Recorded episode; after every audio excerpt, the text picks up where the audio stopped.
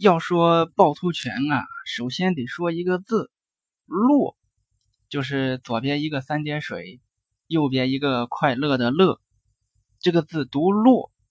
这个字是个专指中国文字很有意思，尤其是地名，你组不成别的词，就只能用在这个地方。这个“洛”就是个例子。其实这样挺浪费的。那么“洛”是什么意思呢？就是古代一条河的名字，咱说河不严谨，就是一片水域吧。这片水源头来自哪里呢？洛的源头出自济南市的西南方，现在还保留这个地名，叫洛源大街。那么它流向哪里呢？往北流入济水，啊，这又有一个有意思的字“济”。济是多音字，一个三声，一个四声。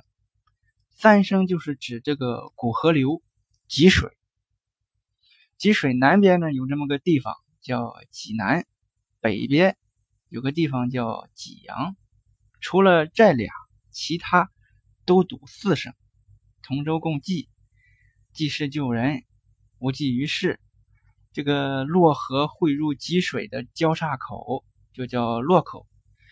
这个地现在也有，但是古代啊，现在不这样。现在积水没了，落水呢也没了，但是落水的这个源头还在。落水的源头在哪？就是趵突泉。积水有多长时间了呢？最早商代就有记载，三千五百多年了。后来春秋上也写过，鲁桓公会齐侯于洛，几千年过去了。洛水早就没有了，但它的源头趵突泉一直存在，可见趵突泉不愧为天下第一泉，历经千年不衰。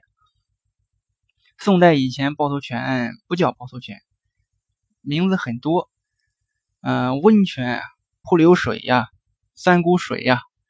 后来曾巩任齐州知州的时候，正式定名为趵突泉，一直流传到现在。